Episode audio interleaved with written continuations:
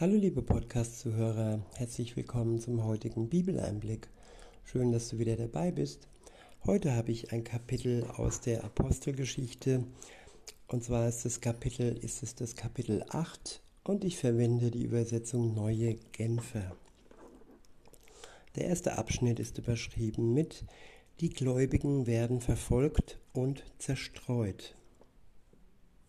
Ab Vers 1 heißt es, mit diesem Tag setzte eine große Welle der Verfolgung ein, von der die ganzen von der die ganze Gemeinde in Jerusalem erfasst wurde. Und außer den Aposteln flohen alle Gläubigen nach Judäa und Samarien. Einige gottesfürchtige Leute kamen und bestatteten Stephanus unter lautem Klagen. Saulus zog durch die ganze Stadt und versuchte die Gemeinde mit allen Mitteln zu vernichten.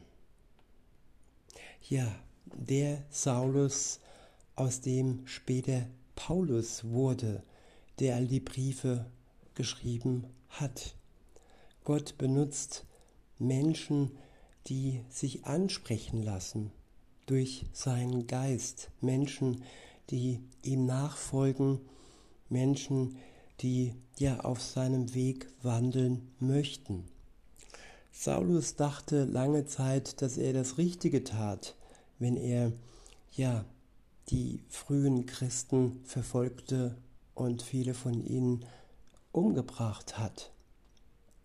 Er wollte das Judentum so sauber halten und schützen. Er war auf einem falschen Wegs, äh, Weg unterwegs, bis ihm Gott die Augen geöffnet, aber zuerst die Augen geschlossen hat. Er wurde blind und später wurde er wieder sehend durch die heilende Kraft des Geistes Gottes. Ich wiederhole Vers 3 und fahre fort.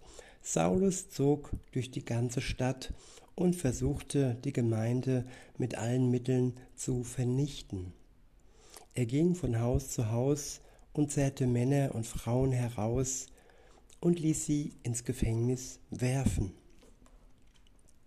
Der nächste Abschnitt ist überschrieben mit Die Predigt des Philippus in Samaria. Ab Vers 4 heißt es, Doch die Gläubigen, die aus Jerusalem geflohen waren, zogen umher und verkündeten die Botschaft von Jesus. Philippus ging in die Stadt Samaria und erzählte den Bewohnern von Christus. Die Menge hörte ihm bereitwillig zu, und sie sahen auch die Wunder, die er tat. Viele böse Geister wurden ausgetrieben und fuhren mit lautem Geschrei aus. Außerdem wurden viele Menschen geheilt, die gelähmt oder verkrüppelt gewesen waren. Darüber herrschte große Freude in der Stadt. Schon seit vielen Jahren lebte in dieser Stadt Simon, ein Magier, der sich für etwas Besonderes hielt. Mit seiner Zauberei zog er die Leute in seinen Bann. In Samaria nannte ihn jeder, den man fragte, nur den Großen, die Kraft Gottes. Ja, fälschlicherweise, den Großen und fälschlicherweise die Kraft Gottes. Auch das Böse ist imstande, Zeichen zu tun, die oftmals als Wunder fehlgedeutet werden. Insofern ist es wichtig, dass wir uns durch den Geist Gottes aufzeigen lassen, was gut ist und was böse ist. Und wir uns nicht blenden lassen von noch so vielen Zeichen, welche aber nicht von Gott stammen. In Vers 11 heißt es, durch die Zauberkünste besaß er großen Einfluss, denn er hatte viele Anhänger. Ja, auch heute werden Zauberern, ja, läuft man Zauberern hinterher. In Vers 12 heißt es, doch nun glaubten die Menschen an die Botschaft vom Reich Gottes und vom Namen Jesus Christus, die Philippus predigte. Viele Männer und Frauen ließen sich taufen. Auch Simon wurde gläubig und empfing die Taufe.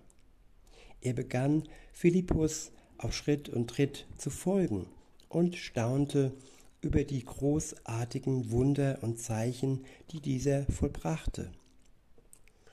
Als die Apostel in Jerusalem hörten, dass das Volk in Samaria die Botschaft Gottes angenommen hatte, schickten sie Petrus und Johannes. In Samaria angekommen, beteten die beiden für die neuen Gläubigen, damit sie den Heiligen Geist empfingen. Ja, der erste Schritt ist das Vertrauen und der nächste Schritt ist der Heilige Geist.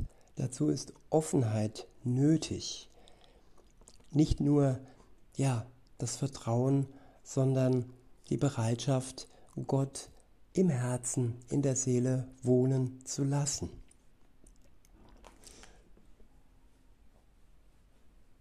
In Vers 16 heißt es, bis dahin war der Heilige Geist noch auf keinen von ihnen herabgekommen. Sie waren nur auf den Namen von Jesus dem Herrn getauft worden. Petrus und Johannes legten den Gläubigen nun die Hände auf und sie empfingen den Heiligen Geist. Als Simon sah, dass der Heilige Geist gegeben wurde, wenn die Apostel den Leuten die Hände auflegten, bot er ihnen Geld und sagte, Gebt auch mir diese Macht, damit die Menschen den Heiligen Geist auch empfangen, wenn ich ihnen die Hände auflege.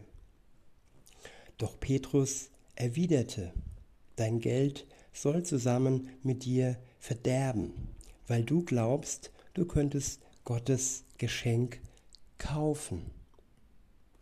Ja, alles, was wir von Gott bekommen, ist ein Geschenk und nichts können wir uns erkaufen. Wir können es aus Dankbarkeit empfangen.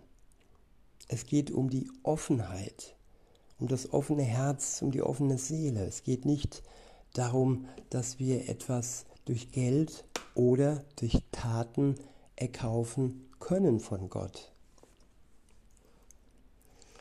Weiter heißt es in Vers 21, du hast kein Recht darauf, weil dein Herz vor Gott nicht aufrichtig ist.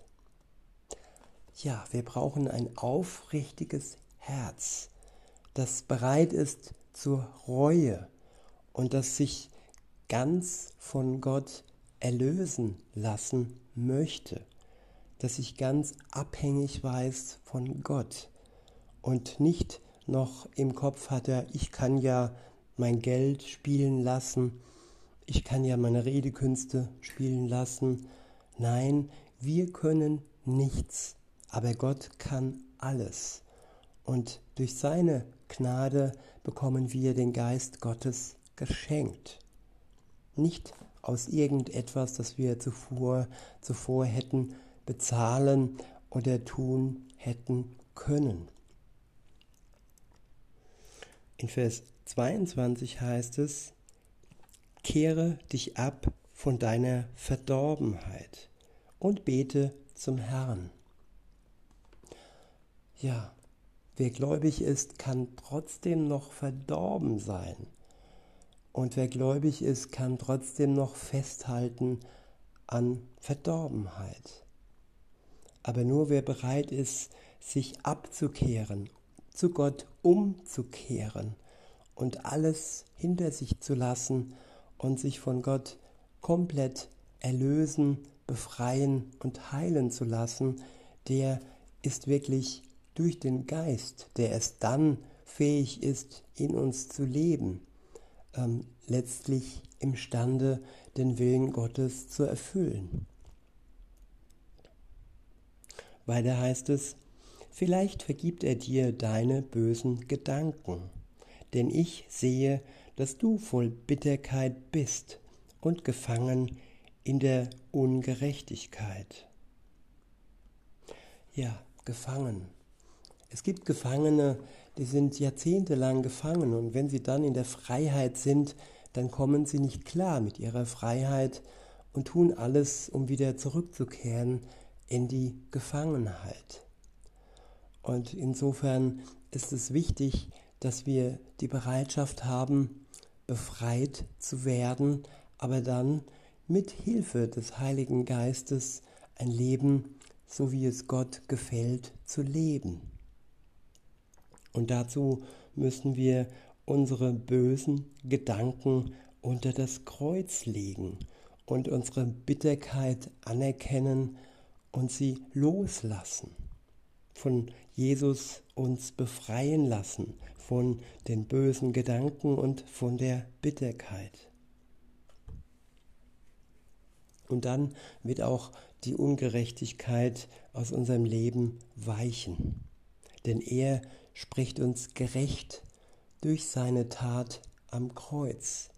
Sind wir zu Gerechten gemacht worden.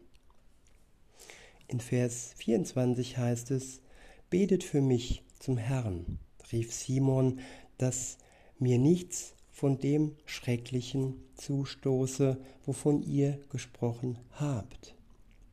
Nachdem Petrus und Johannes in Samaria das Wort des Herrn bezeugt und gelehrt hatten, kehrten sie nach Jerusalem zurück. Unterwegs machten sie in vielen Städten Samariens Halt und auch dort, um auch dort die Botschaft zu verkünden.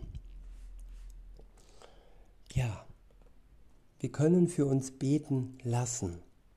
Das ist das eine. Aber wir müssen unser Herz öffnen für die Kraft Gottes. Und wir müssen ehrlich sein mit uns und mit unserer Schuld.